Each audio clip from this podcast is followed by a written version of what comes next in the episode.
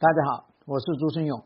有任何婚姻问题，点我的主页私信我，教你开战。女人二婚一定要看人品吗？如果你去看人品的话，那你这个女人就白二婚了。我们说女人二婚呢，你一定先要去看看上段婚姻是怎么死的，你们是怎么离的，发生了哪些事件导致你们要离婚呢？是婆媳问题吗？是婚外情问题吗？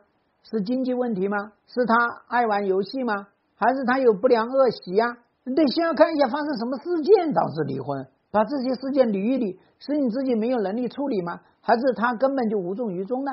这是非常关键的吧。然后我们再来看这个婚姻，从结婚到你们出现婚姻危机这段时间里面，你们是怎么整的？非常像公司哎，你们从开公司哇，现在亏损。怎么回事？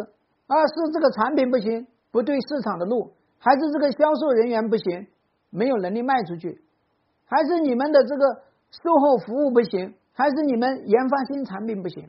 那么你们在这个婚姻里面也是一样啊，你们两个人在一起，看看在经营些什么呀？你们的家务是怎么做的？家务会不会因此搞得鸡飞狗跳啊？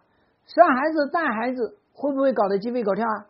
婆媳关系会不会搞得鸡飞狗跳啊？家庭与工作这些矛盾冲突怎么去处理？他个人的发展方向跟你的发展方向有没有冲突？他自己的这个创伤你能不能疗愈啊？他因为自己的创伤导致的这个防御机制型的这个矛盾，你能不能关闭？所以说，在婚姻里面呢，它就是非常像公司，所以要公司化运营嘛。哦，你们的婚姻里面一堆问题，要么忍，要么闹，要么逼离婚，要么离家出走，你全是这个套路，那你到后面怎么活得好啊？对吧？离婚了，你这个时候反思的时候，都是那个男的人品不好，就你人品好，咱们这个反思就出了问题，这个是叫做甩锅，这个叫指责别人，跟这个公司一年的业绩没达标，最后怪谁？老板怪主管，主管怪下属。这个部门怪那个部门，最后怎么的？最后你这个老板只好卷铺盖走人了，公司垮了，谁也没办法活了。所以呢，你说你在这个婚姻里面也是这样子啊，找到最后，最后就是怪人品，你老公的人品，前夫哥的人品。现在找个人品好的，你从来不去考虑婚姻到底要什么？婚姻不是要人品好，婚姻是要你们两个有共同的目标啊，你们有相似的。婚姻观念，那么你们两个人在一起啊，我们说吃能吃到一起，玩能玩到一起，工作能工作到一起，睡能睡到一起，你们就是吵架也能吵到一起。那那多少人吵架是鸡同鸭讲的这种吵啊？吵架都不在一个频道。你们要大量的东西要能够一起去完成，一起去互动。那么我们说女人二婚的时候啊，你还要处理一件事情。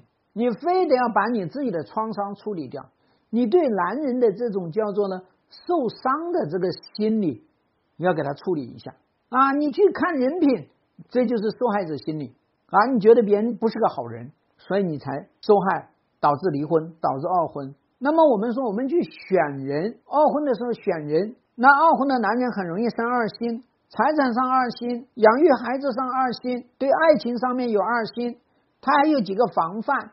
对吧？你这个提前要掌握嘛。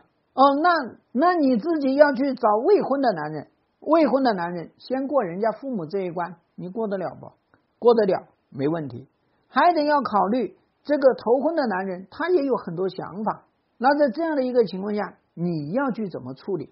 所以我们说呢，一个人呐，不管男人也好，女人也好，你但凡要去二婚，你就得要把前段婚姻。那这些问题把它通通去梳理一下，所以你梳理完了，你再要去看你喜欢什么样的人，对吧？你的底线在哪里？那么你有哪些能力？你哪些地方你是有能力去处理，哪些地方没能力处理？所以大家知道呢，去二婚呐，就跟你第一次创业失败，然后呢再次去创业是一样的，找合伙人，找合伙项目，两个人。一定是要打配合，两个人一定要有分工有协作，一定是有共同的使命，一定是大家有一定的弹性，这样的一个情况下，才能够把这个事情做好。在婚姻里面，人品是次要的，最重要的事情是他不是一个违法犯罪的人就可以了。希望对你的婚姻有所帮助。更多细节问题私信我，教你开战。下期再见。